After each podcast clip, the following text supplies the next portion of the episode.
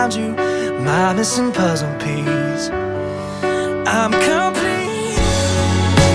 I was just guessing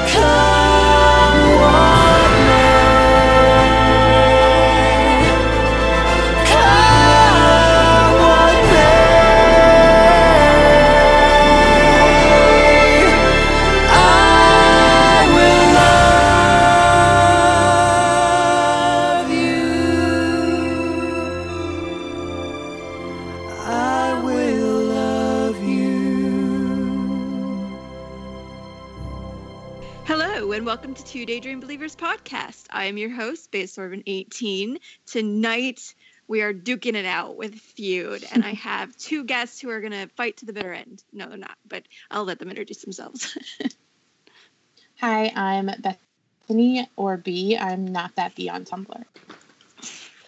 And I am Amber, aka Hey Jealousy 09. hey, guys, welcome to Feud.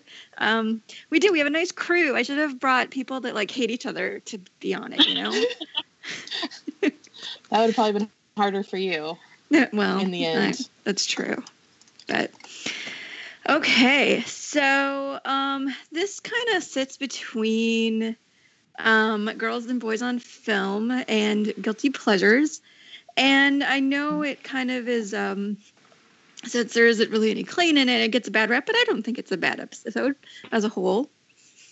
So Oh, no, I don't think so either. It's a pretty good episode. I think it's a pretty good episode for season four. I Mhm. think if this episode was in any other season, I don't think I would enjoy it. Yep. so well, there you go. All right, so let's talk about the feuds that are in this particular episode because there are four-ish kind of. Um, Uh-huh. the first big one um, is Will versus Finn, and in the previous episodes, um, Finn, out of for whatever reasoning, kissed Emma, and Emma uh, was you know whatever it happened. She's like, get over it, move on. However, Right. Finn wanted to ease his conscience, and he tells Will. And interestingly, the opening of this episode um, starts not with a previously on Glee. It's actually this like you know dramatic music with the recap Right. of everything that's happened. The Donna, Donna. that was my reenactment of it. yeah. so, um, so yeah.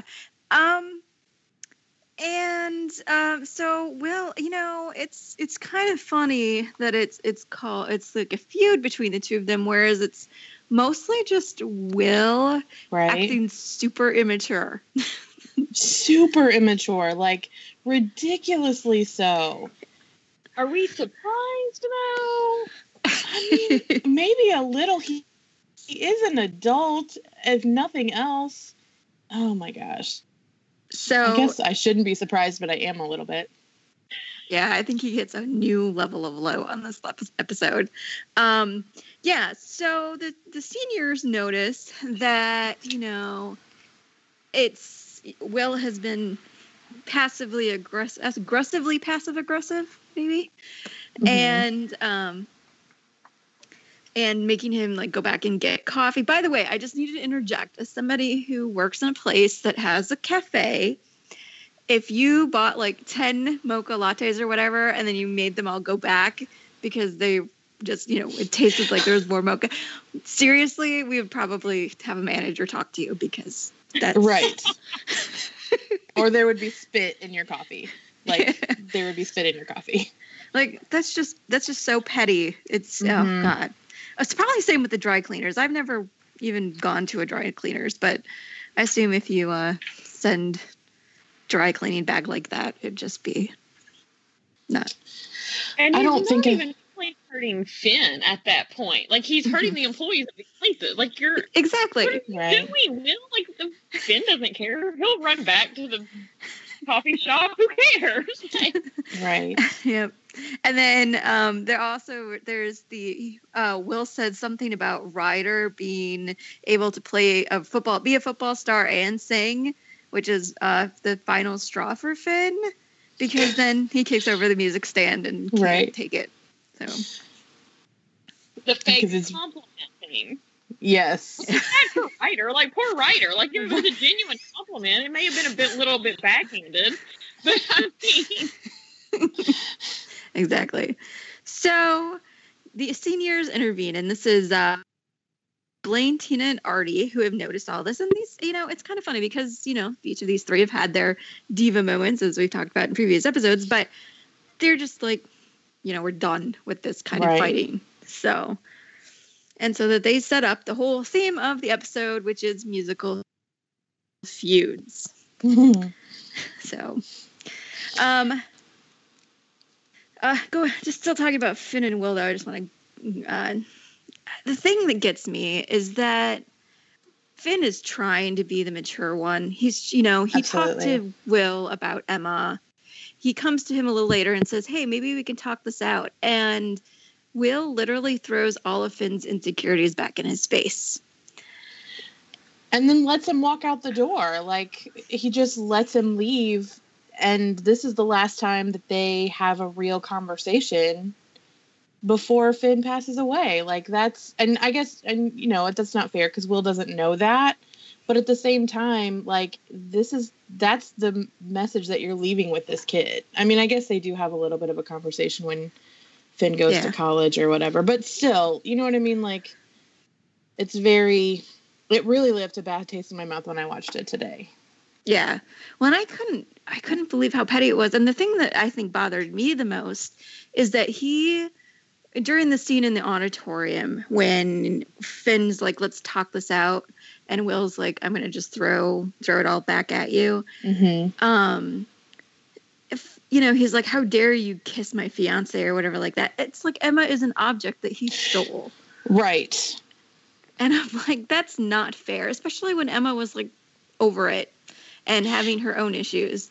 It's not the him and, and even they made a point. They've gone out of their way to say that Emma, you know, being kissed by Finn was not why she left the altar. It's because of all these issues with him. So the fact that he like belittles the whole situation like that just because it really kind of annoys me. And then if you get it into even more of a meta point, then Finn turns around and does the same thing with Rachel. So like he's learning at Will's knee and Will is setting this horrible example of treating these women like objects and then Finn turns around and does the same thing to Rachel. Yeah. so yeah, this is and you know, and this whole like one of the subplots that like I try to ignore on the podcast because it's not usually a part of Kurt or Blaine's plot story is the whole like be a man masculinity tropish thing. And it's kind of frustrating that it just devolves to this kind of stuff. And i understand i have to wonder that if it was they knew that cory was going to be leaving at least for a Mhm. little while and this is the, the way how they wanted to write him out. But or i don't know. I don't know if they knew at this point though because the, he has that whole episode at Ohio State too. true So I don't think they knew yet. I, don't, I don't know how much they filmed after he decided to go to rehab. Or maybe they because they did redo the lights out didn't they Yeah. Yeah. okay Well, and they may have known that there was a problem and kind of was preempting a little bit, but I don't know if Glee writers think that far ahead. Okay. Um, I I did make a note that it, Will says something about the bro code or something like that. Like you don't that. And I'm just like no, no, no, no. Right. That's but I you know and I give it I hand it to to Finn a bit because Will does say a lot of things that are in a sense true. Like you know he took him in and let him be a teacher to like make him feel better because he was kind of going nowhere. But at the same time, Will for the eighth hundredth time has taken off on the Glee Club. Hmm You know what I mean he would have done it regardless of whether Finn was there or not. Right. So, And that doesn't negate, I mean, you know, whatever Will did, Finn was there whenever the club really needed him and needed him to f- figure out how to get them back on track. And Will didn't do that. So I think Will also has some insecurities there too. Oh, probably. That's a good point. Because as Marley is going to say, you know, he held Finn held the Glee Club together, not Will. Yeah, So- absolutely. And we already know how petty and Will is. So I would imagine he's had some major insecurities from that. Exactly. Um, let's take a second and talk about um, the mashup that they do because I think all the mashups in this episode are are fairly interesting. Yeah. Um, it is Backstreet Boys versus uh, NSYNC, but I have to say, Will's original idea was Biggie versus Tupac. So let's take a second to think about what could have been if Will and Finn had done Biggie the kids don't like when I rap. oh my god um but yeah so we get these two you know i bet this whole entire episode was based around this idea of wanting to mash up these two songs Yeah. Yeah. It's a good mashup. It's really good. I was obsessed with the Backstreet Boys. They were my first obsession before Glee for like Mhm. years, and I still am obsessed. Like I'm not even gonna try to lie. And so I remember when like it came out that that was the song they were to be doing. Like I had Mhm. like a little mini breakdown, and I was like, "This is the greatest thing that ever happened to me." so excited. And then they because Finn's my favorite, and so they were like, "Finn's to be doing this," and I lost it. Like I remember calling my mom like almost in tears that they were doing my song. I'm just going to say That's it. awesome. That's awesome. Yay. I, you know, and I kind of missed the craze. I, you know, was in college when both of these bands were really huge, and I was like, yeah, whatever. I'm like in the school of music, and I'm too good for pop music. Right. Um, and I, I just, I didn't. But I, yeah, I think this is a really, really great uh, mashup. I think they sound really good on it. Uh, the songs mesh together really well. hmm So Well, they're both very poppy and fun, and the girls like freaking out or is hilarious. I mean, it's a very good performance and a good song too. Absolutely. Oh, I like the little moment of when um Kitty is like, get on Yeah. with it. Just Right? Shut up. Just keep. Just sing. oh Yeah. Yep. It's just like but yeah, they do it it's kind of funny. It kind of reminds me, which is funny because this came first, but it kind of reminds me of in Love, Love, Love when they do I saw her standing there. And the Uh, girls Yeah. are all dressed in like their '60s attire, and they're going Yeah. crazy for him. So Yeah. Um, the other thing that kind of stands out about this actual mashup is, um, you know, the Finn and Will are f- physically fighting during it. There's like little Mhm. clips of that, and it kind of reminds me of like we've had conversations in the past about like the music being like Rachel being pr- musically promiscuous and her singing the song with people is like them sleeping together. And I thought, Mhm. oh, this is another time that they're using this music as a literal metaphor for these two people fighting. I just thought that was really interesting. So, Well, yeah, because in the song or in the music, they make up. They like hug, but I mm-hmm. don't Yeah. think that actually happens. You know what I mean? No. mean? nope. Because yeah, they're, they're fighting and then have sing it out, get over it, let's move on. yeah, mm-hmm. which would be the So I mature think- thing to do. Yeah. So in Finn's mind, I think that was more from like kind of Finn's point of view. Like in his mind, he's like, okay, we're done. Because there are a couple of times, even during the musical number, like him and Will like make eye contact, and you're like, oh, okay, this is going to be it. And then the music's over, and Will's like, no, and storms out. Right. Exactly. Uh, oh, Will. I just, this is, yeah, I just can't get over how petty he is in this entire episode. And I just, after this, Will's going to take over the Glee Club again. And I really, I, you know, I've grown to really like Finn um, Mhm. as leader of New Directions, especially during these podcasts and rewatch part of it. I, you know, I've been paying more attention to it, and I'm like, this was a really good story arc, and I'm really kind of sad to see this being kind of the ending culmination of it. Right.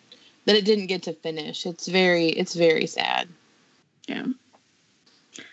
So, um, and the ending of this little scene though is um the Finn and Marley scene.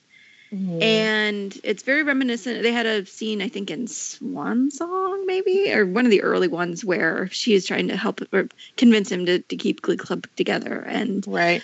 um, again, I like her just being kind of playing with him and saying, "Hey, you know what? You held this script together, and why don't you get your act together and you know stop." She's the only one this season who's like, "Stop screwing around and figure out what you want to do." Right. and um and so he decides to go to college because you know unlike will i think finn would be a really good teacher Right. Well, because teaching isn't a last resort for Finn. It's Right. what he needs. Like it's what how teachers usually come to their craft. It's you figure out that that's what you're supposed to do. It's not like oh I failed at everything else. I guess I'll just teach. mm-hmm. Nope and i think all throughout the series finn has shown better leadership qualities than will ever had Mm-hmm. I will would is, definitely for, agree with that. will is forever wallowing in his being a failure at, as a performer Yep. So, yeah. Well, he even says also here, he's like, I didn't hire or I didn't bring you in because you won at nationals, as if like that's like a huge like thing. I don't know. I mean, maybe to on your college application that looks great, but after that, it, who, who cares? Right. so It really has no bearing in the real world. no. So, all right. So that's all I've got on the Finn Will stuff, unless you guys have any more comments on that. No, No. I don't think so. Okay. All right. Uh, um, so then we have um, the Ryder versus Unique and the fate start of everyone's favorite plotline ever, the catfish stuff. Ugh. I honestly had erased it from my memory, and it I wasn't until I was to. the episode earlier today, and I was like, oh. No, it was whenever you sent us the email, and I'm like, oh no, it's the catfish story. no. well, to be fair, we won't talk about this very long, I promise. Uh, there's just there's a couple of points that I wanted to bring up. Um, the first being is that this, you know, one thing that I'm finding now that the series is done and now that you know we've moved way beyond it, this catfish stuff doesn't bother me as much. Um, it's still kind of a plot line that I'd rather skip over, but I, I see kind of why they were going there. But and even for this episode, it makes a lot of sense. I don't know why they needed to drag it out. What is this episode 16 to through episode 22? Right. Um, but then again, why did they decide to drag out the fake baby plotline all the way through like 13 Right. episodes? So right. My issue with this storyline is that I agree it was topical at the time. Uh, well, probably still would be topical. It was topical. It probably would have been interesting. It's the execution that I can't handle. It's like I don't really believe or I don't buy that it was unique the whole time. Um, and I don't even in rewatch I don't I don't like it. Like it doesn't make any sense and then as you said it, it went on for episodes and episodes and episodes and i was just like is are we done with this yet i don't even care who it is at this point anymore hmm I, you know, and it's interesting because I, I do wonder if they kind of were aiming at it being unique, just because um, they, they during, you know, a lot of the it's the Ryder versus unique because Ryder is having a hard times under a hard time understanding um, trans people Mhm. and which is understandable. I mean, this is the, the show decided, okay, we're really going to go this, and I think this was partly a vehicle to bring up that conversation, which I do think is a legitimate conversation to be having. Um, and his catfish person, you know, brings it up that hey, why don't you look at the situation this way? Maybe it'll help you understand trans people better Mhm. and which is great but when you go back to the beginning it's like well how did like this flirtation between ryder and his unique how did that start and how Mhm. did i just had all these questions like how did this begin and why did this begin and you know they the writer says like you know somebody says like we're soulmates and it's only been a week right. uh, and so I, I have heard in uh, like some third party meta that like Unique wanted to reach out to somebody um, as somebody else just to see if they could she could connect. Mhm. Um, but I will probably leave that kind of deeper meta analysis on Unique and her psyche to somebody Right. that probably has a better, you know, understanding of it than I do. So Yeah, uh, I would agree. I don't know if I could really deep delve very deep either, but it just doesn't. It doesn't inter. That whole story just doesn't interest me any. It didn't then, and it doesn't now. No, um. Yeah. Oh, I wrote also my notes like my additional notes. Why is it better to confide in and complete stranger? Which I do think is that is an interesting point to just because you know we're all, we're all, we all met online, Right. And, but I don't know if I would have like legitimately told you all of my secrets. But sometimes to hide behind an anonymity, a non, Anonymity. non- there we go.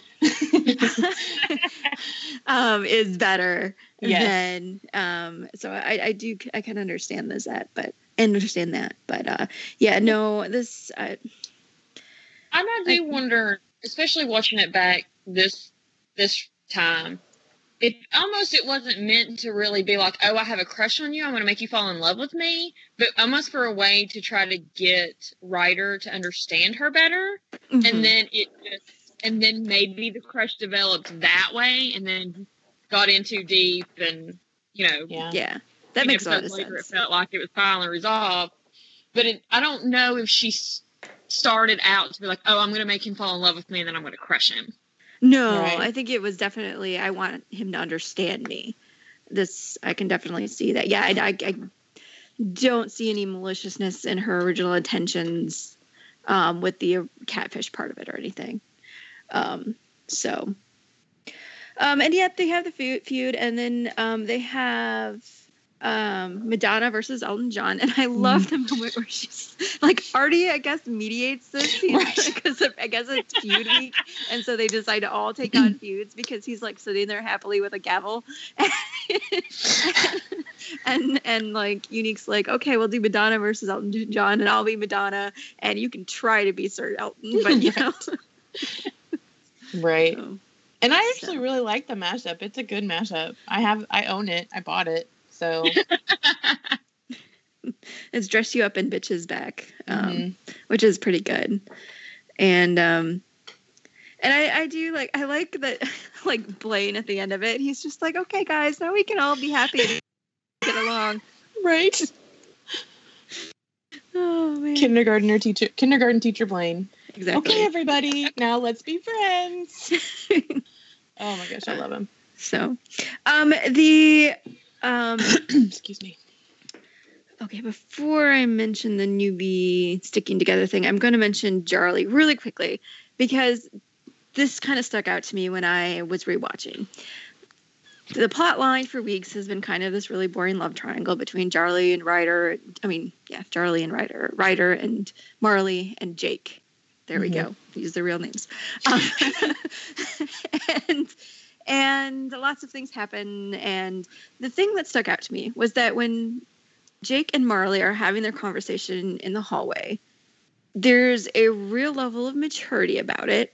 Mm-hmm. and there's an understanding between the two of them. And then jake's kind of like well you know what? Let's ice ryder out. And jake and marley's like no i can't do that you know. And some really there's some really really interesting dynamics there. And i wish i cared more. I'm Right. like I'm, I'm like, there's some good storytelling here. And maybe if I had started watching it in season four and these were the people that I came in with or whatnot, but I'm like, there's some really good Jake stuff that's going on there, Marley stuff that's going on there. I mean, like, there's a really good story there. I- I just don't, I can't find myself to like be attached to it, which is interesting. I don't know. I, I do say think th- parallel of the two different I don't even want to call them love triangles, but the two different accidental kisses hmm is very interesting. Of how the teenagers are the one that's like, okay, we're gonna stay together forever anyway, nothing matters because you trust me, and the adults are the one acting like babies. So I Oh, think maybe it's- that was intentional. I never, I didn't even think of that. That's awesome. Yeah, I really think that it that it plays off each other very, very well how they handle it versus how the ad- supposedly adults handle it. Because even Mhm. Emma doesn't handle it great. She obviously runs out of her wedding, even though Finn's not the reason. But then she just like disappears. So Right. even she's not handling it that well. So to see the kids be like, "Oh, we're going to get over this and everything's going to be fine," is a really interesting parallel. You know, And- and, I think, oh, go ahead. Oh, I was just gonna say, and actually, I this is probably the point where um, in this season where Marley started to grow on me a little bit because I like the way she's like, you can be mad at him, that's fine, but that's not who I am, and I'm not gonna be mad at him just because you are. So I really enjoyed that, and she started to grow on me from this point. But that's all I was gonna say. Go ahead. oh, No, and I had like Marley throughout when you take her out of the love triangle stuff. I Mhm. think she's a more interesting character. Well, and after the like the opening stuff with the whole versus Kitty stuff, I never really liked it either. But um, yeah, I think it's kind of sad that this is about the time when the newbies really kind of start to click Mhm. um, and start to really come into their own. And this is the time, about the time also that the show's like, okay, we're gonna just wrap this up and not talk about it anymore. right. Um, so, um, you know, and it's interesting because they have, um, you know, they do the the um, the uh, the uh, feud, the, the mashup, and it kind of ends with um, the, you know the catfish part of it telling you know Ryder you may not get it, and this is when they start using that phrase, you know, it's my truth or it's Mhm. your truth. I don't know if that was a thing that like was I don't know, was that like a hashtag, Twitter hashtag or something that starts I somewhere, or was that just a Glee thing? I think it was just a Glee thing. I only ever heard it on Glee. All right, I don't know. So, but yeah, this is where they start using that whole "this is my truth" thing, which gets to Ryder, or Ryder understands, and so they have this um, newbie uh, scene at the very end where they're all there and you know ryder says you know may not understand you but i'm going to respect you which is it's also it's a really good message. I think it is a message that i think a lot of people may not understand trans people. And just because you don't understand it doesn't mean you can't respect it and you know that is that person you know unique as a woman. Okay. That's you know go with that. Um but i unfortunately i think i don't know. It just i don't know. I, I, I like i said overall i wish i enjoyed everything more than i do. Right. but um and then i will say the one thing that really got to me was when unique was talking about how she was being chased home and i really felt for her. And so they said we're gonna all you know band together. And then even kitty comes in um, and I love again, Kitty kind of sticks out with her humor because she's like, I don't know if it's because I'm dating a Puckerman and I have no room to judge, but, but uh, I'm going to be here for you guys too. And I won't admit it uh, elsewhere, but I think this is where Kitty starts to really soften as well and become Right. um, part of the group. And uh, so, do you guys remember when the scene first aired? And Ryder is like, you know, Artie and and Sam and Tina and Brittany are all going to be gone next year, and everybody flipped out because he didn't say Blaine. And I don't. I don't remember Yeah. that at all. That's what happened. Like, okay, so they, yeah, basically, writer says names off all of the seniors except for Blaine that they're all going to graduate, and everybody flipped out because they're like, no, you cannot keep him away for another year or something like that. And Oh my gosh. That's awesome. I don't know how I missed it, but I totally do not remember that at all. Ugh, I don't. Yeah. Yeah. I don't think I even noticed it when I watched it today. I don't think I did either. I know. Um, but yeah, no, that's um uh the yeah. I just remember it was like this huge thing and people were like tweeting like the Ryan Murphy again and like why did you leave Blaine out of this? Don't tell him you're gonna leave it McKinley and yeah. I don't He's remember. Gonna stay there forever. Right. Oh my god. Yeah. So so yeah. Oh, he's gonna be Uh, like that kid in season one that keeps flunking high school to go back and play or be in vocal adrenaline. Oh yeah. Remember that? He's like the waiter, yes. and he's like 20 years old. That's gonna be Blaine. Mhm. Yep. yep. No. oh my gosh. So Can you imagine? oh my gosh. No. No, no, no, no. Um, okay, so let's talk about Blaine and Sue.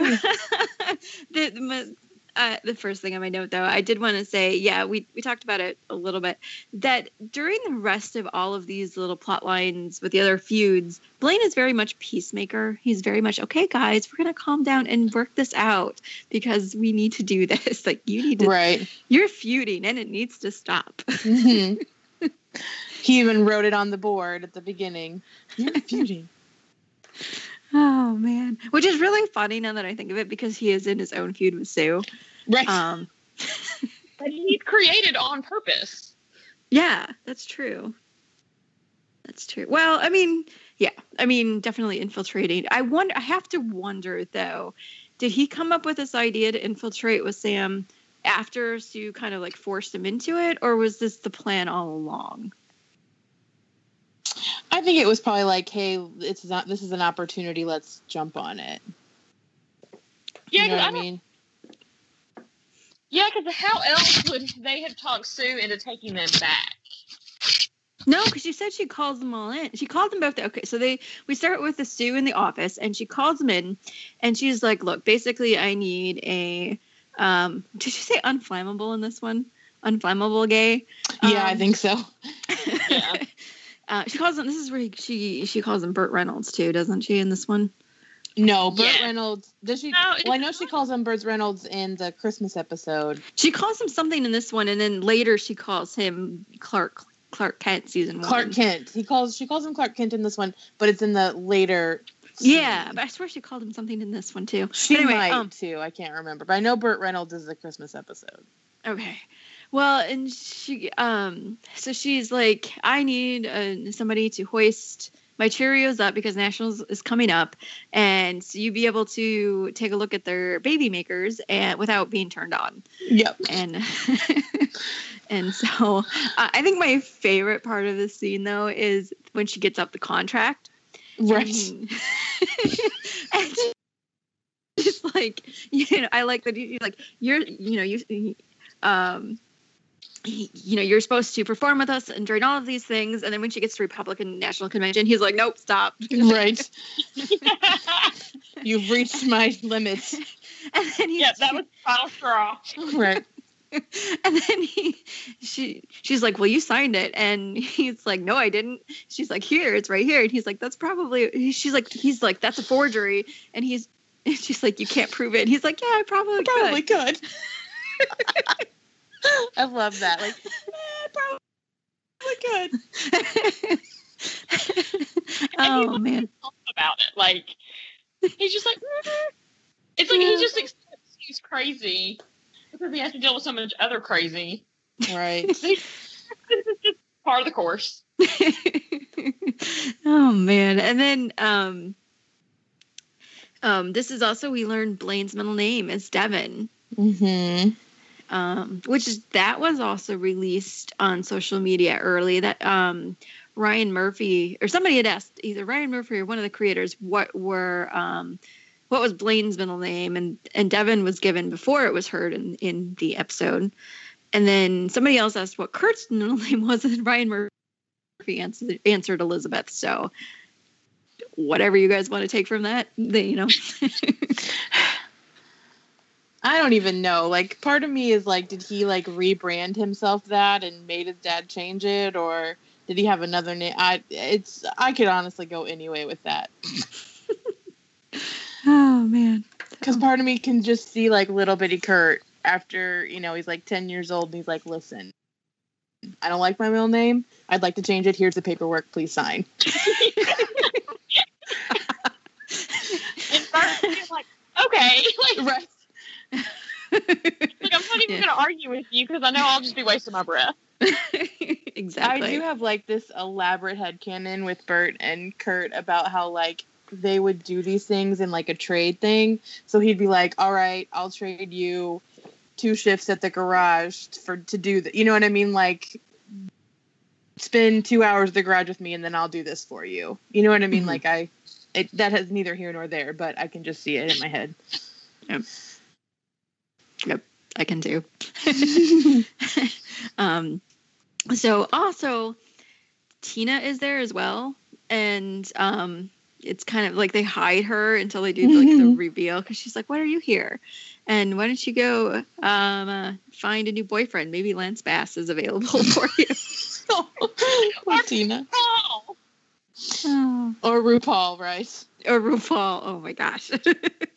so yeah, so Tina, you know, the crush stuff is over, but she's going to be made fun of a lot for it. Yeah, she's it's not over yet, really, because Sam's gonna mention it again. I mean, it get men- gets mentioned quite a few times. yeah, even into season five a bit. Mm-hmm. Um, so, oh yeah. But yeah, that's where um, Tina says, you know, you called us both down in there, so that's why you know she did call Right. Blaine in there. I don't know. So, but so yeah, and then Blaine's like, no, and then did, is this where they say no? It's not. It's not until later that he says it's officially a feud. But Yeah. That's Okay. later. so okay, so then angry Blaine. I just love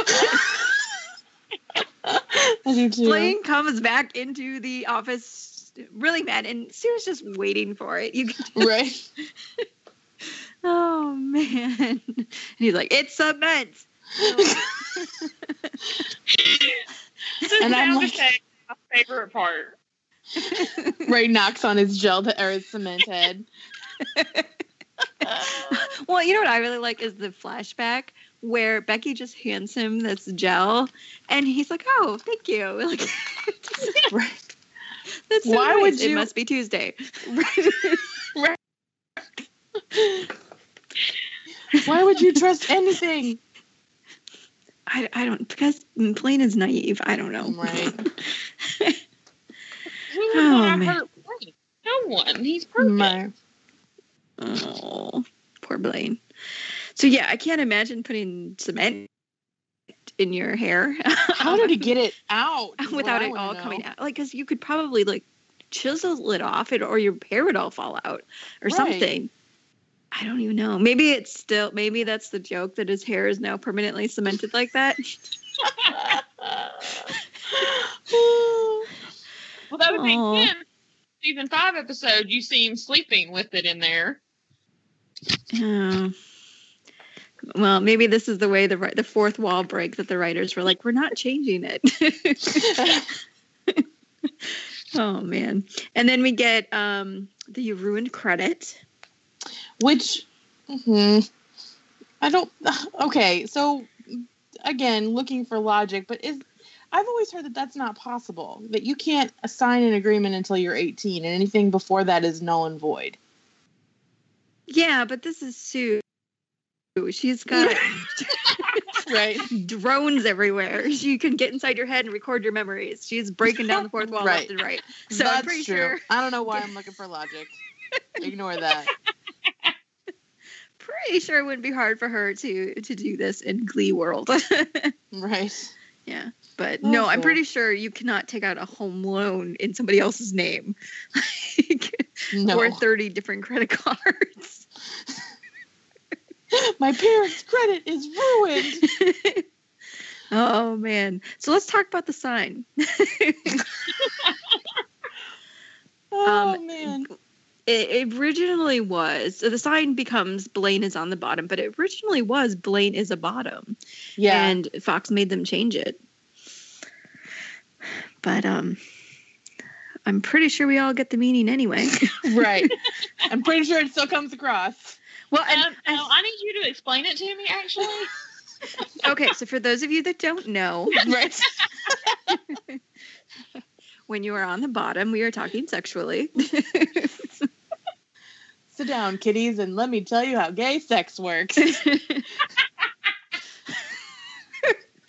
oh man, where's RB when you need her? Because she would totally explain she it. She would. With like flashcards. with flashcards. so, um, so yeah, I think my favorite part though is when he says, "It's not true, not really." Right. it's not true. Not really. So, um, let's talk about Klaine's sex life and how they probably switch it up. Right. I was gonna say that to me just says that they switch it up. Yeah, exactly. So, um, you know, I, you know, I kind of love though that there's a gay sex joke in there because, you know, Glee really shied away from doing things that were too quote unquote gay. Like in you know Mhm. season one, season two, they're still like taking it really seriously, and by season four, it really is like whatever. We don't care anymore. We're gonna just Right. go go with it. You know. And then in season five, it's like, fuck everything. We're gonna do it. it's gay to gay, gay, gay, gay. Right. exactly. Ryan Murphy was like, I've been renewed for two years. We're gonna say what I want. exactly. So, so then, yeah, we learned a little bit about Blaine in this episode. Um, Um, and and his sex life. yeah, yeah. oh man, that was yeah. I wonder how many of those like kids would have really gotten it. Well, you know, let's talk about Sue actually hiring a plane and put that on a plane. Mm-hmm. It's like, oh my god. So, they must have actually. That's an actual plane, though, isn't it? Yeah, I mean, there was BTS from the day he filmed it that I remember. I'd have to dig it up and look for it, but it was a plane, and it actually like we knew what it said before the Was it the episode same- aired. beforehand. Yeah. Um wasn't that the same time that somebody it was like around Darren's birthday and they hired a plane that said happy birthday so, Darren? Yeah. Uh huh. I know they yeah. did that. It makes it would make. I feel like I remember that it being around the same time too. That's Mhm. probably how they came up with the idea. They were like, "Oh, that's a good idea. We'll put that show." Well, as long as they I mean, at least they didn't put like Darren's bottom. That would have been like, you know, Right. Yikes. whatever. Um so anyway, back to my notes. Um, so uh, Blaine's like, there's only one way to settle this. And Sue's like, to do a sing off? And he's like, how did you know? And she's like, I read it on I don't care.com or whatever she says. Oh man. And um she's already she already knows this is gonna be Nicki Minaj versus Mariah Carey, which I feel bad because I did not do my research. Do you guys know what the feud was between Nicki Minaj and Mariah Carey? Oh, I didn't know they had a feud. Oh, It started, I think, if I remember correctly, and I'm almost ashamed that I know this. It started when they were trying to do American Idol together, and there were some issues with like Mariah wasn't on time, and Nicki was getting angry, and then they ended up. I think they ended up playing it up more for the show, but I think it started out just like Mariah being a diva and Nicki also being a diva and them just clashing. Like I don't think they ever actually like called each other out, but it was I think it was more media blowing it out of proportion than anything. Ah, okay. Mm. Now, did they actually do American Idol together then? They did one season, I Okay. think, and then I uh, I don't remember, but I think there was something where one of them may have left the season early. Huh. But I know okay. that at least they they I think they did one season, and then neither one of them was invited back to do the next season. Oh well. Yeah. okay then. right. Well, I yeah, I didn't know anything, and I was gonna research that before I got on tonight, and then I completely forgot. So sorry. I didn't even know they had a feud, so at least you were better than me. Well, I assumed because Madonna and Elton John did, and the Right. Backstreet Boys and NSYNC. They, I didn't. I mean, they're obviously they're traveling the world doing songs together now, so I don't think that they ever really had one. It's just that the media was like, "Are you a Backstreet Boy? Are you NSYNC?" Right. I think And- the feud with them was like the their quote unquote Fans. fandoms. Yeah, like oh, Yeah. I like NSYNC better. I like Backstreet Boys better. I mean, I don't. I feel like that was whenever I was like in junior high, high school, and I wasn't really into it. But I remember other people were, and they were intense about it. So Oh, I yeah. was intense about it. I will Yeah. admit it. I was extremely, and I was in. Oh, I was in middle school. Yeah, I was in junior high, and I remember hmm. like I even went so far. Like I told my friends that if you listen to NSYNC, we could not be friends. no, oh, no. It was intense. like, Oh I- man. I remember it vividly.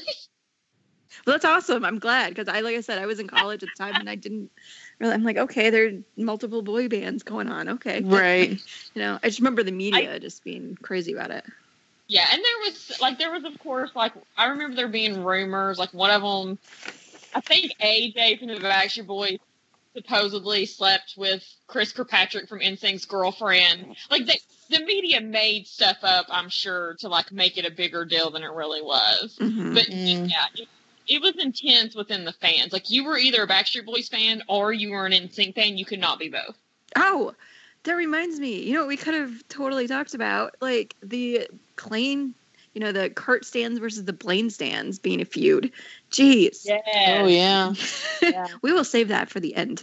Um, so, um, but um, yeah. So it ends, and this is when they get their faces. Sue and, and Blaine get really, really close, and Sue's like, "You're looking into the face of," and Blaine says, "Evil." Evil. and which is fantastic. And she's Excuse like, me. "Well, I was gonna say, I was gonna say a national champion, but evil's fine too." right.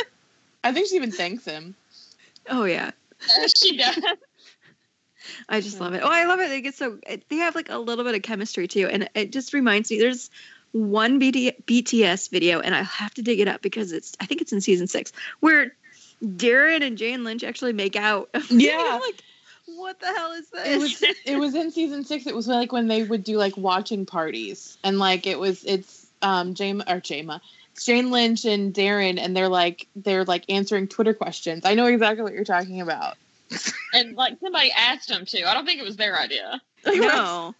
But they, I mean, it was full on like, I was like, okay, well then. right? That is some kissing going on there. Let me tell you. And then I'm like, that is an image. it was like, that I have in my brain now. so Oh Um, my gosh.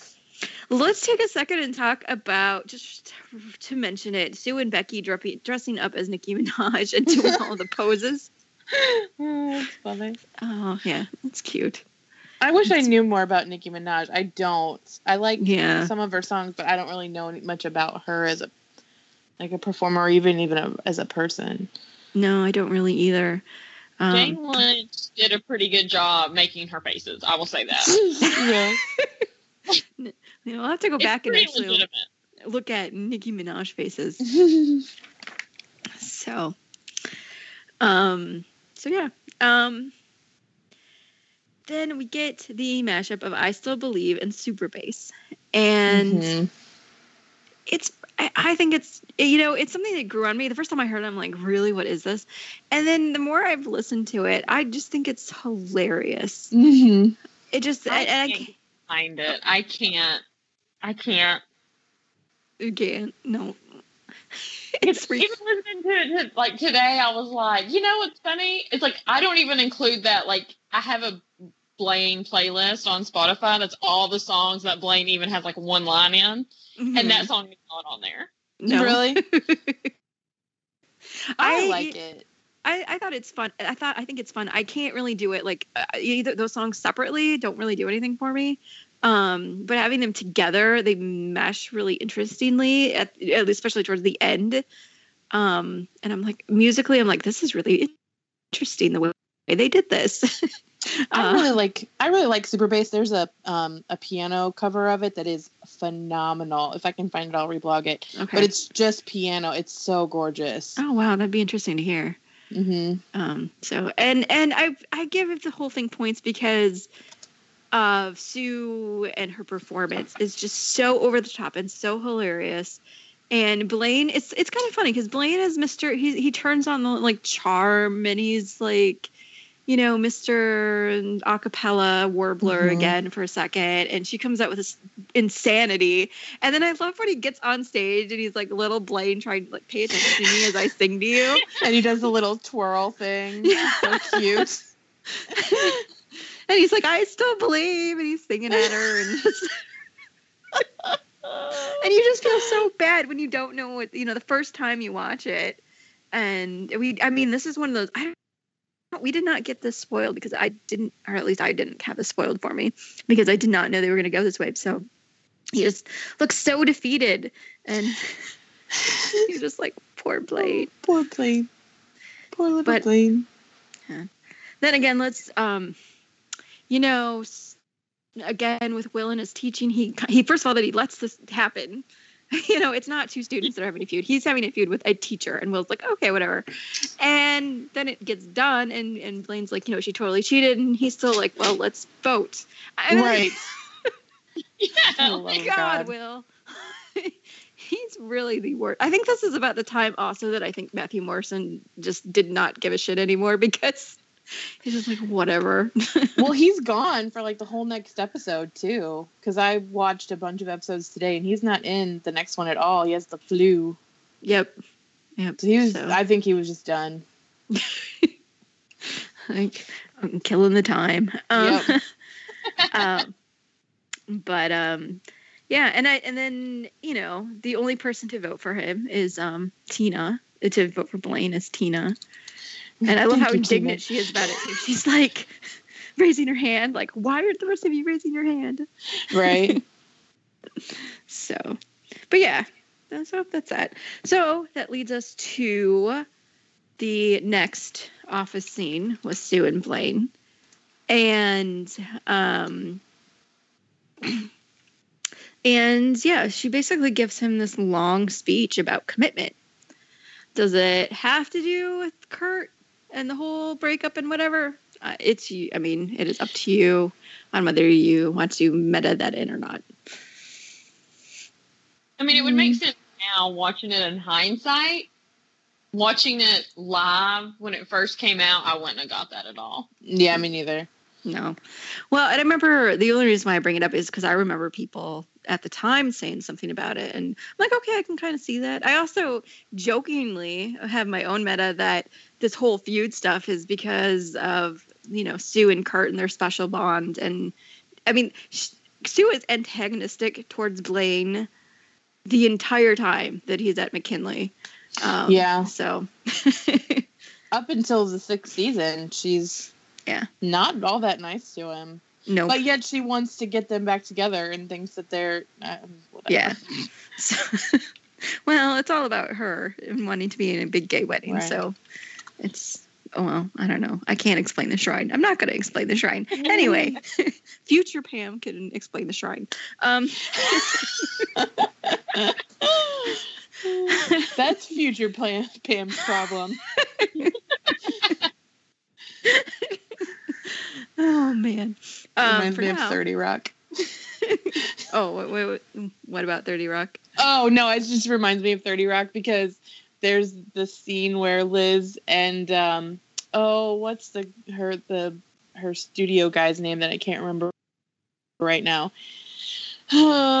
they're like talking about Tracy, and she's like, "You realize we're gonna have to deal with that when Tracy comes back." And Liz goes, "Oh, Pete, that's a future Liz, Liz and Pete problem, and then maybe we'll be dead by then." Well, then, maybe your future Pam won't have to worry about it. Um, Right. No, let's. anyway, uh, so, um, so yeah, we get we get Sue saying you're you know you're on the team, and he agreed. I mean, he could have just walked out. What is she really going to do to him? Um, right. but nope. Uh, he Becky hands over the Cheerios uniform and swaps. Oh no, when it there's two parts. I'm trying to remember. Earlier, she swapped him up the butt because this time she gives him a kiss. Yeah. He's just so confused. Yeah. Right. when she thwacks him on the butt or smacks. Oh, sorry. I found it. um, um, when she uh, smacks him on the butt, and he's like, "Oh." Like he's like so surprised that cracks me up every time. I was sitting here watching it today and I was dying laughing and I was like, "Oh, I miss this show so much." Oh, this is definitely one of the crackier episodes. That's yes, for sure. it really is. Um, and then um, there is a close up of his butt because you know we're into season four and Darren's ass has its own billing. right. Featuring Darren's ass. I mean, they don't even shot before they kind of like you know pan from behind, and this is like right up there. No, you know, yeah. I This want you to is think all about this. Like Darren, you need to stand here. We're gonna zoom in on your butt real close, okay? right. that is a thing that happened. Right, and that and the other episode where he's like leaning over and like, can you imagine Darren? Okay, now Darren, like lean over real slow. and cocks his hip a little it. bit because he does. He cocks his hip a little bit when they do Right. that one. Could you imagine being the director on that now? Move Right. your butt a little bit. All right, we got to get that again. We've reset it up. Oh man. Yep. So, um, so yeah, and then my favorite part where she throws a thong in his face, and he just takes it and because he just you takes know. it, hits it in his eye, and he's like, "Oh, "Whatever, we might as well do this today." I wonder what he does with the thong. How many times they had to film it? Like, how many times did Darren have to stand there getting smacked in the face with underwear? you know you had to film it from all different angles. I wonder if Jane Lynch threw it at him or if somebody else did. And I was like, it'd be kind of fun. All right, I get, you know, okay, Jane, you're going to come in today. You're going to throw a thong in Darren's face for eight hours. Oh Why- my gosh! Why do I not, why did I not act on this show? This sounds like it would be great. Right. I'm getting paid $100,000 to throw a thong in somebody's face.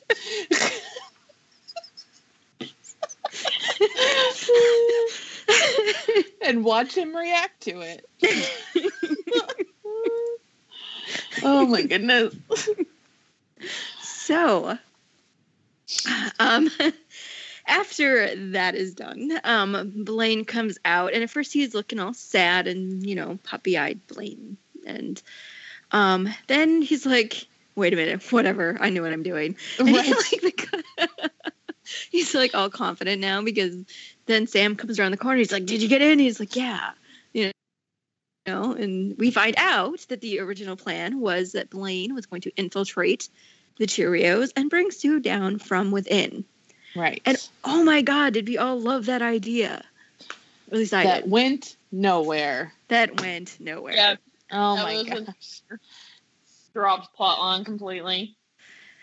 Uh, and I mean, like, did they originally have a plan? Was it tied up with all the stuff that they were doing in Lights Out? I think mean- so because remember we had that like that tiny little I think it was from a promo video where they're like interrogating Becky with the Mhm. toy xylophone. And yeah. you know what I mean? Like I feel Right. like something else was going on there and we just don't know what it was. Right. And in Lights Out, we get we don't really get a lot of Blaine because his entire storyline is pretty much cut out. Mhm. And I think that but that one scene where he's like um, you know, I was gonna infiltrate or I infiltrated you to bring you down, but I you know, we need you back or whatever it was, you know, was very it's you could t- it felt very hastily written, like the Mhm. dialogue part of it. Um so like we, It was like we a couldn't do this fix it. plot line. Yeah. yeah. So it's a shame of all of the dead plot lines. This one is one of the ones that I actually lament the most. So I think it really could have been somewhere really cool. It's a shame that it went nowhere. yeah. Well, and you know, Sam had been really pretty quiet this entire episode too, and Mhm. you know, he just kind of starts pops up and is like, "Oh yeah, we're gonna do this," and Right.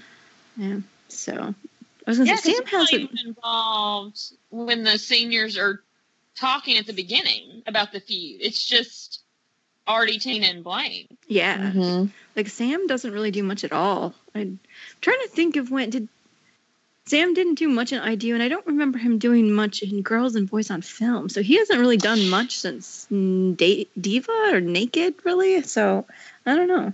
Yeah. Um, Diva, I guess. Would be the last time. And and Brittany's not even in this episode, but this is I'm this is the point where Heather Morris is really getting pregnant. So yeah. Is it? Is she Yeah. already pregnant at this Oh point? yeah, she was pregnant back in around Sadie Hawkins. That you could tell. Oh, really? In her face. Yeah. Yeah. Because they even I, uh, well, yeah, okay. I remember in I Do she's wearing that like roughly dress, so I assumed Mhm. she was probably. They do a fondue for two in Sadie Hawkins where her face has has gotten quite a bit rounder, and you're like, oh, Right. yeah.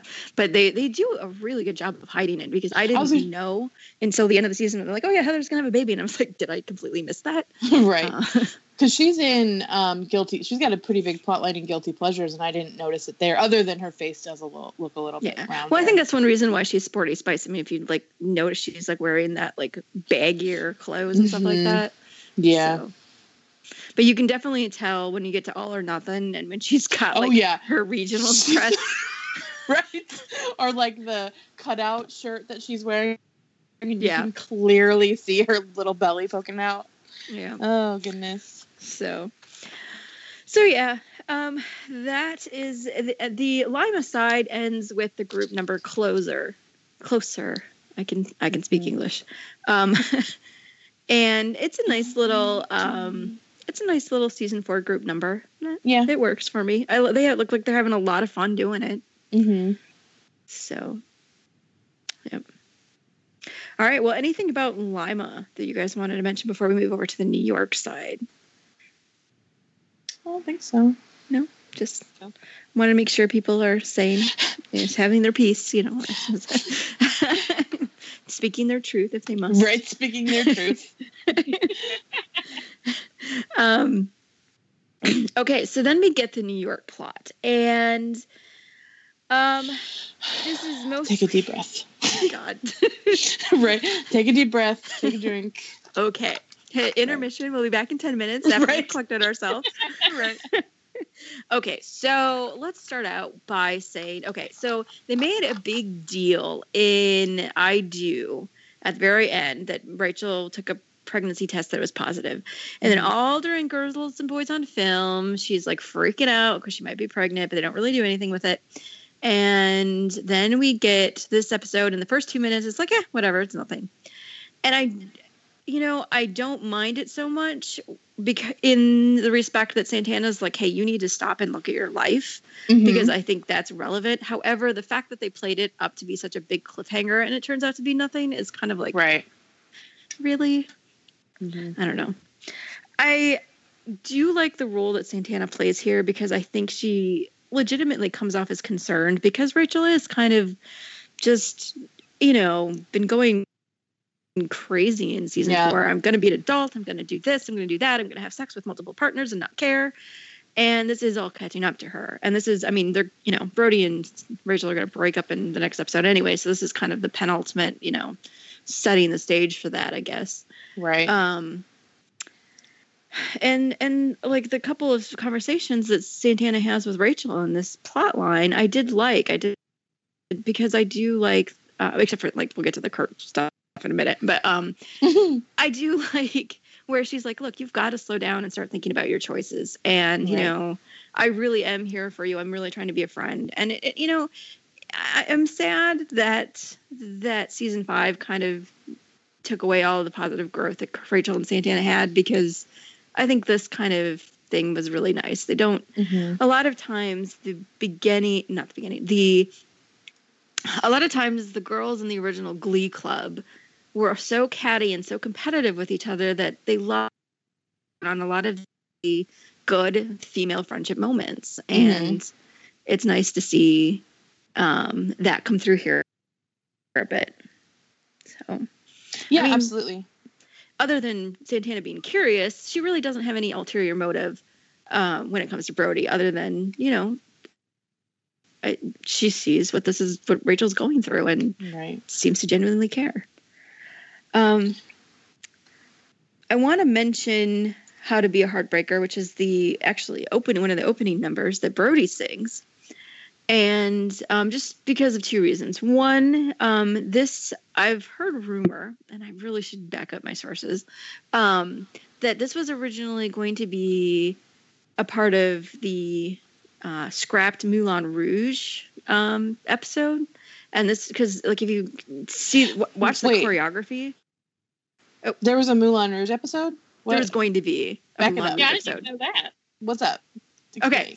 so way back in season four um I- i don't ryan murphy at the beginning of season four or mid season four i wish somebody that has a better memory than me was on the that could tell, tell about this but he was going to do a moulin rouge episode and that's when we got the you know um, he was mentioning that Klaine might do come what may Right. and it was going to be this huge thing and they were also i mean obviously they did um diamonds, Diamonds are girl's best Girl's friend Best and material girl and they were going to do um el tango de roxanne which is that you know for that it was going to be a moulin rouge episode Mhm. and for some reason and i don't know why they couldn't they couldn't or ryan Murphy- I- it's because i'm pretty sure they couldn't do it um, Mhm. so they put most of they changed it to movie music, which became Right. Girls and Boys on Film. And it looks like this particular song was um uh leftover like choreography or whatnot. If you, if you just watch it, it looks like what they probably were gonna do for El Tango de Roxanne. that makes a lot of sense. Yeah, That does make actually. a lot of sense. Just the way it's filmed and the way they're all doing tangos and the way they're dancing and, the, And know, there's the even whole that- sex part of it. Yeah. And there's even that scene um, from the that's actually from the movie where it's like four different people and they all close the blinds. That's in Right. the movie. Yep. Yeah. So Yeah. Yeah. That makes a lot of That does make a ton of sense. Yeah. Well, and also uh, the one thing, like there are a few times, and it's a lot of times with the Brody or with Rachel stuff, that it feels not so much like a TV show; it feels like a movie, Mm-hmm. um, and a little bit more adult. And this is one of those times I'm like, this feels like we're watching the opening scenes of a movie here. You know, right. it doesn't necessarily feel like a Glee episode, and part of that is because you know it's focusing on Brody, who's not you know one of our main characters.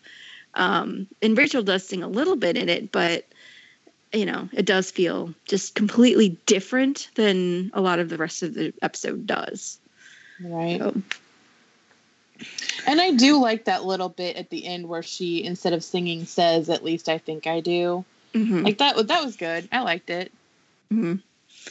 Yeah, For all of that, I didn't need the Brody pop plot line. I mean, I I did like aspects of it, and that's part of one of the aspects that I liked. well, and I believe this is also the reveal of what he's actually doing. Yes, it is the reveal. And think I mean, the it, You see it. Yeah.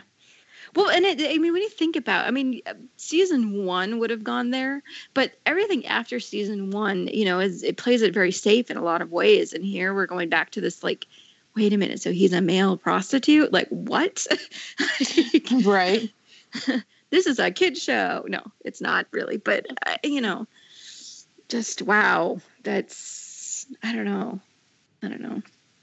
I I do wonder. I know that there were some issues with Dean Geyer, the actor who plays Brody, and um, some, you know, he got in hot water for uh, not being very nice to people on Twitter.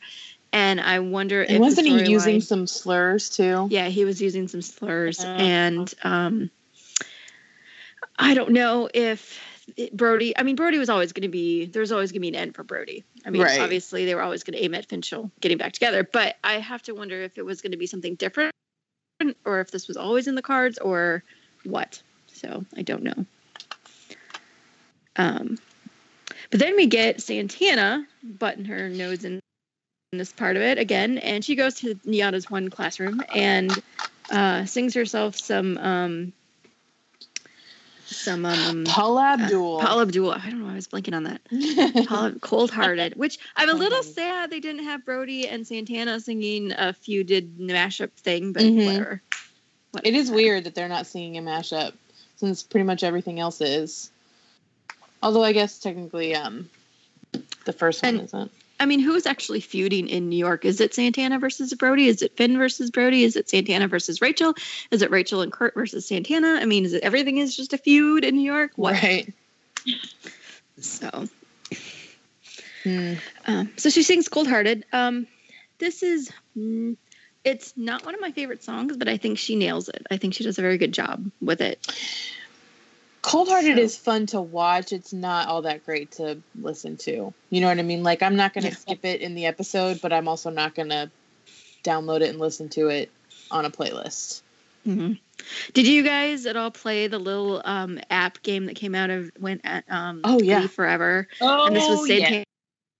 Hello. Mhm. I hated And the it's like song by the end. four minute song is oh my god um but it got kudos to to point on that stupid game. I started listening to songs on silent. Like I would just play Yeah. have.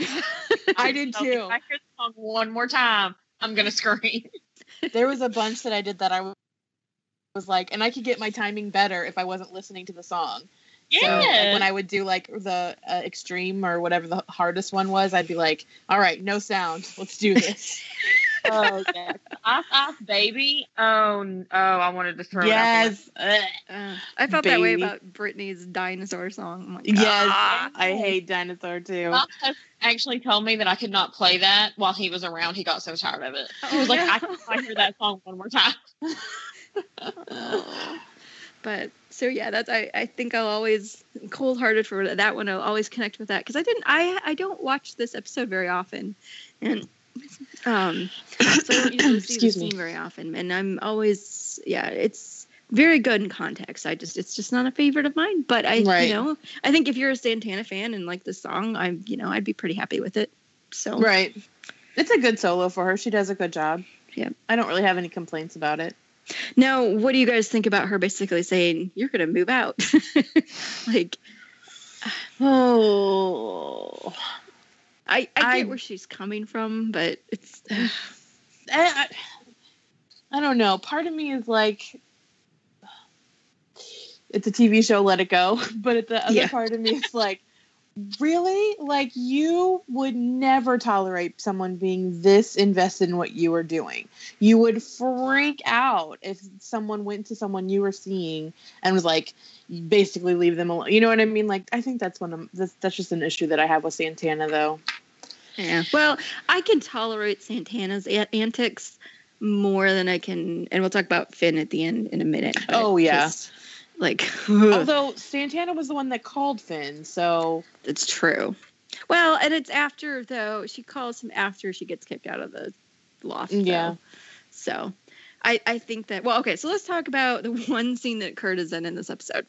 Um, why are why is he Well, even in the episode if you're going to do that? Oh, go ahead. Before we even do that, I will say, and no matter how problematic it is, she did warn him. She said, if you keep pushing this, I'll keep digging and I will find out. And he didn't believe her, and she found out.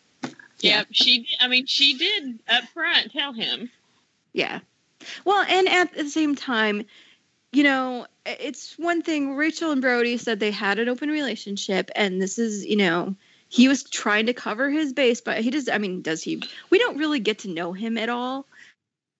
So Right. does he really want an open relationship, or is he upset because he really cares about her and he has to keep lying? We don't really know. We never really get to see his side of this, but um, he's still sleeping with multiple women and not telling Rachel about it. Even if you have an open relationship, you should be telling your partner Right. you know i've been sleeping with other people we want to make sure we have safe sex et cetera et cetera and he's obviously not doing that based on the conversation they have at the end of i do so Right. And she's not telling him either. And Mhm. if she's, there's a possibility that she could be pregnant, they're probably not having consistently safe sex. Yep. So that's on both of them. yep so i mean he doesn't look necessarily look ha- like i remember at the very beginning he has all this like this short little conversation he has with his friend or colleague or whoever that you know he's like i'm just doing this to pay the bills and he's Mhm. like yeah whatever you need to sleep at night you know like, Right. whatever um so he doesn't look like he's really into it but i feel like that's thrown in there to give him a little bit of sympathy i, I feel like you know i don't know do i need to have sympathy for brody at this point I or don't. you know I don't No. need any sympathy for him. However, like again, I, I, you know, I don't want to jump the gun too much. I do have a little bit of sympathy for him when Finn gets in there. So, anyway, but again, we will save that for, for a minute because we got to talk, talk about Kurt first. So, I, you know, even though I always want more Kurt in something, I don't necessarily think that he was needed for this particular little scene. It was nice to see his pretty face, but um, this scene bugs me a little bit because Yeah, I was ask you. obviously, I was yeah, ask ob- you about that. I, I it seems like Rachel's having problems with Santana. Instead of dealing with that with herself, she says, "Kurt, I think we need to kick out um, Santana. You tell her." Mm-hmm. because she basically says, Santana, we have to talk. And so she sits down. And um, then Rachel doesn't say anything. She looks to Kurt, and Kurt starts saying, Okay, you need to move out. Now, I do think that, you know, Santana is probably not Kurt's favorite person. And she probably did go through her, you know, stuff. And who knows? Maybe behind the scenes, she's giving him a hard time about Adam. Who knows? We don't know. We don't get to see that dynamic ever. So, but in Girls and Boys on Film, Kurt doesn't seem like he wants Brody there. In fact, he doesn't want Brody there ever in any of these episodes. And mm-hmm. he's siding with Santana for the entire episode of Girls and Boys on Film. So for this to be, it feels a little 180 on Kurt's place. And I don't know if I can rectify that other than that's what the writers felt that they needed. Right. And I would say that I think he got kind of mm, bowled over isn't the right word I want, but like Rachel comes to him and is like, "Look, we have to get rid of Santana. She went to, like she went to the school. She's endangering our reputation." Like I can see a whole conversation between the two of them where she basically convinces him that this is he is invested in this too and that they need to kick Santana out. Right. Oh, that's right. That's because he has that one line. He's like, "Did you sing a Paula Abdul song?" Right.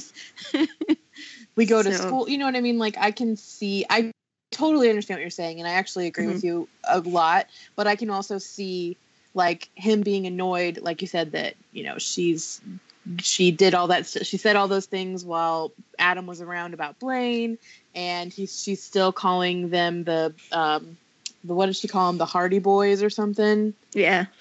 and you know like and then rachel's like perpetuating that like i'm annoyed with her so you should be annoyed with her and here are all the reasons why. And then kurt's just like okay you're right. You know what i mean? Like let's just Right. figure out. Yeah, But at the I think Kurt gets to the point to where he's just tired of almost dealing with the drama. Like he Mhm. just wants to sit in his apartment and eat his ice cream and, and watch his shows. and pee, and he can't do that with all three of them living there. Mm-hmm. So maybe it's easier to even deal with Brody and his naked butt on the flea market chairs than it is to deal with Hannah being loud and constantly at Rachel and vice versa. Right because he can he can ignore brody it's almost impossible to ignore santana Yeah, that is a good point. Exactly. So yeah, I just wish that we could have seen yeah more of the story developed.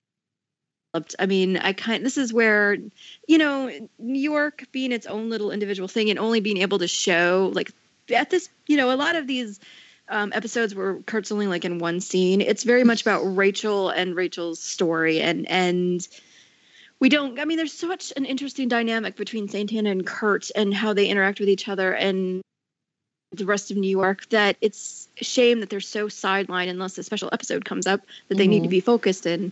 Um, Mhm. Like that all changes in season five, so we know that it's possible. It just at this point, you know, we're still stuck on Rachel's drama. So, right but um, we do get.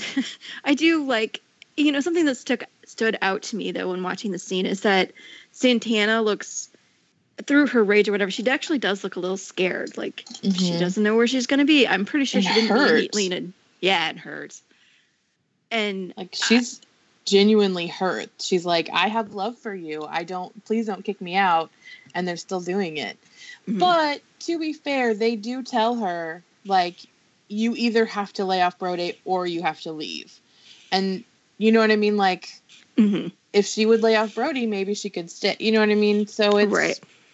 I It's don't not all ever on them. see Santana being like, "Oh, okay, I'll just lay off Brody then." Like that's Right. just not. No. If they did that, that would be so out of character. I'd be like, "Really?" Yep. The well, one and at thing the that- same. Oh, go ahead. I was just gonna say the one thing that kind of bugs me, and this is just from a like a personal thing. Rachel says that San- that Brody was here first. Technically, he was in the apartment first, but they've known Santana for years, so Yeah, really exactly. she was there Yeah. first. Yeah. Exactly, and that bothered me too a little bit. That's why I'm like, I I had, I had a hard time with that line. Like he was here first. Like no, I mean come No. on. You didn't ask. You did not ask Kurt when Brody moved in. He just moved in. And Santana, I mean, also Santana just kind of moved in. She just showed up and was like, "Hey, I'm here." You know, you know. but they were both sitting there, like at least they both knew. And Rachel didn't come home, and Kurt was just like, "Oh, I invited Santana to come stay with us." I Yeah. don't know.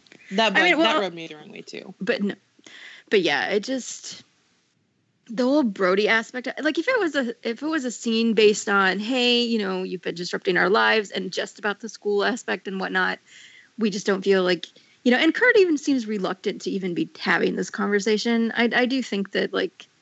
I don't know. There's a friendship there, even if Yeah. it's I don't know. There's something. I don't know. if Friendship is the greatest word for it, but um, I, I don't know. And then all of I mean, it, they just got done with the whole diva stuff. Kurt and Rachel. I don't know. It's just it seems like tensions would be high all around. Right. And and and now I also mentioned though because of the squish timeline. This is just literally there's I do and Girls and Boys and Film and Feud and Bam Bam Bam Bam. It's just like Right. They're within Within- days of each other. yeah so um but i i i think the ending of it's kind of funny i do like santana's speech about you know being smarter about than you know about people but than the two of them and Mm-hmm. you know she's like i'm gonna go stay with lena dunham because she has two golden globes and i'm what access hollywood says uh, street smart and just storms out of there I mean, like, I agree. I don't think she actually met Lena Dunham. So, like, my the other part of my brain is like, well, where did she go? Like, where did she? I know. that night.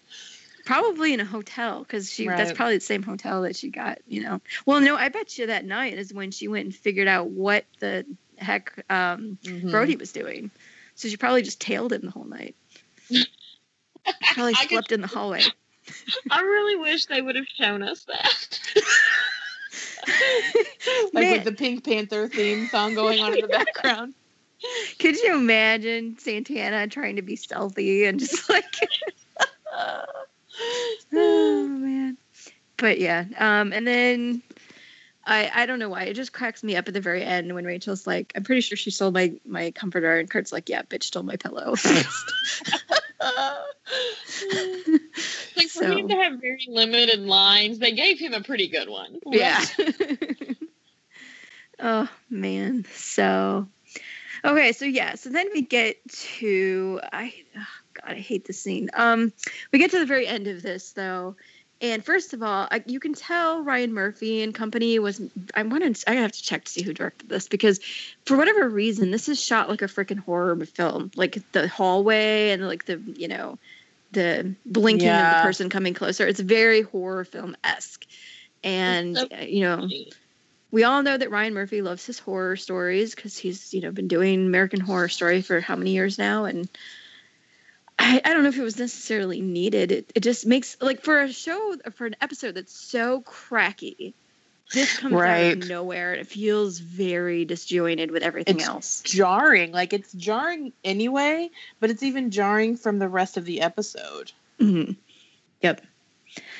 So we, you know, come to Brody thinking he's gonna hook us up with somebody, and it's in fact Santana, and he's like, you know, she's like, you know, you didn't lay off. I'm gonna expose you to Rachel. And then Finn's there and basically says, "Stop dating my." Does he say future wife? Oh yes. Yeah. And then beats the crap out of him. Brody does initiate the physical altercation. Mhm. I will say that he does grab Finn as Finn's trying to leave the room. I'm just trying to defend Finn because I love him, but this whole scene is Oh, so yeah. cringy.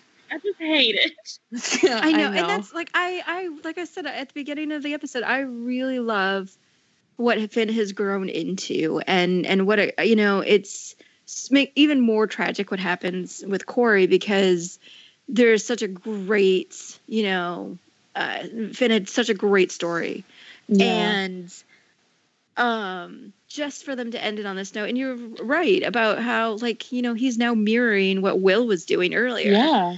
And this is just horrible the fact that he just he, he doesn't even see rachel he doesn't even call i mean she doesn't even know that he was in new york so he flies to new york uh, or takes the magic train or whatever Right. The magic subway.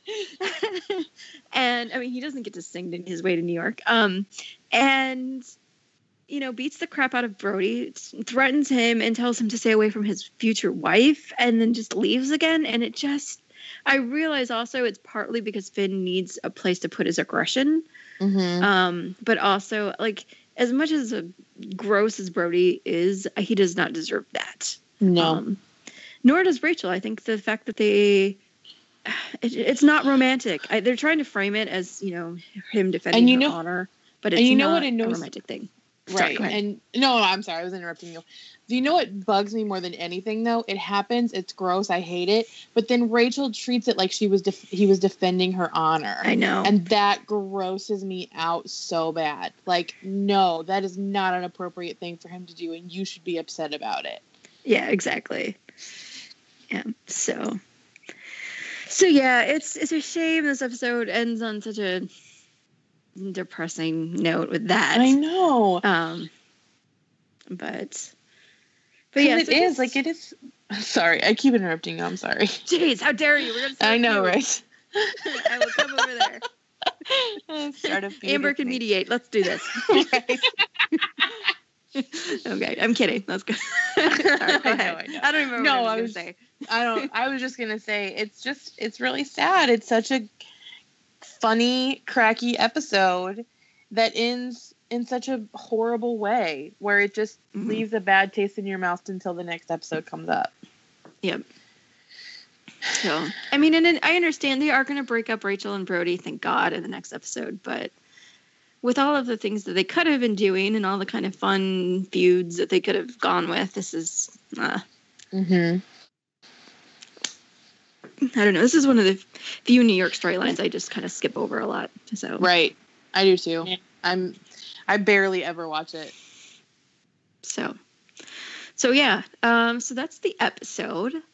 Um, I don't know if we want to talk, take a second and just talk about feuds within the Glee fandom because Sure. I and this is kind of on the spot. I didn't prepare any of this. I didn't even think about it until halfway through this podcast. But I'm like, I'm trying to think if there was anything, and I don't know, but I know that Klaine fans versus Brittana fans was a thing. yeah. Um, just because we were both struggling for more screen time and yeah. Klaine versus Finchel too. A lot. Really? So now were other Finchel fans? Because I didn't know that there were. Oh Finchel yeah, there were there were Finchel fans. I feel like Finchel was more on Twitter than they were on Tumblr, but there Oh. was a lot of Finchel on Twitter. Okay. So, um, and definitely the Kurt fans versus the Blaine fans, which Yeah. is really sad. It is was really Um, sad. Guys, just, you know, it's been years later, and I don't really think there's much of a, you know, feud anymore because the show ended, but um, you can love both of them. They're both Right. worth, or you can prefer one or the other, Does not mean Oh, whatever. I was gonna say like you can prefer one over the other, and it doesn't make the other one any less. Right, exactly. That's kind of what gets me, and I won't go too far into this because I could sit and talk about it for hours. yeah, but- I'm like, we, well, just, I'm just to mention it, but like, yeah, it'd be a whole different podcast. We'll have to right that, you but know. it's just yeah it's like one of those things where liking one thing does not negate the other like you don't have to put something down the worth of the other, yeah. yeah you don't have to put something down in order to raise something else up Right. And I think it's unfortunate that I think at the heart of it, everybody was just, you know, really wanting their character to have more Mhm. story and more development, and everything was sacrificed at the altar of Rachel Berry yeah um, and Sue. yeah for weird reasons rachel and sue like why whatever I mean, yeah, we can understand when Will was the main character, you know, in the first three seasons that, you know, that's what it was. But uh, when it became the Rachel Berry show and everyone was fighting for scraps. Um, Mhm. I can understand why people were getting upset, but it's it's kind of weird to come into a fandom from from my point of view, which I you know I was in the Office fandom before, and the couple was beloved in that we both loved both characters very much, and Mhm. to come into an, a, a you know where you know they hated each other, I just didn't it didn't make sense to me. So um, Right. I'm glad we are past the days of feuding because I think that it wasn't just that. I mean, we I'm pretty sure fans of er, you know there were writers fans versus the non-writer fans. Mhm. Um, there were just lots of little feuds in this particular fandom, and I'm I'm kind of glad we are past all of that. So Are we past it though?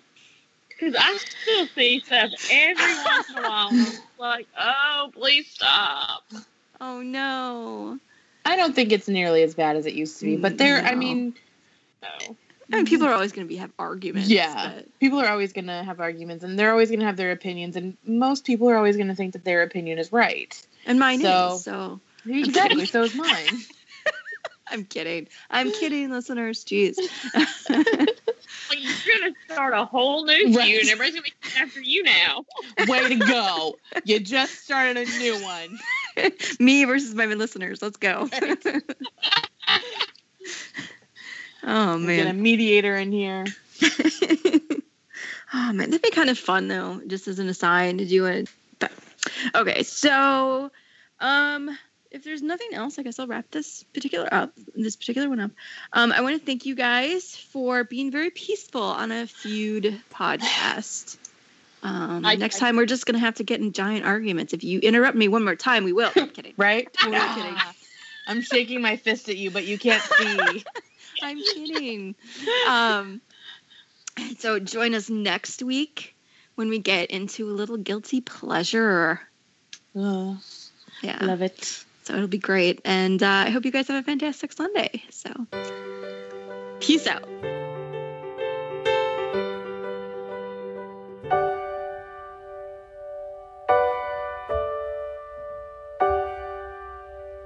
Finally found you, my missing puzzle piece.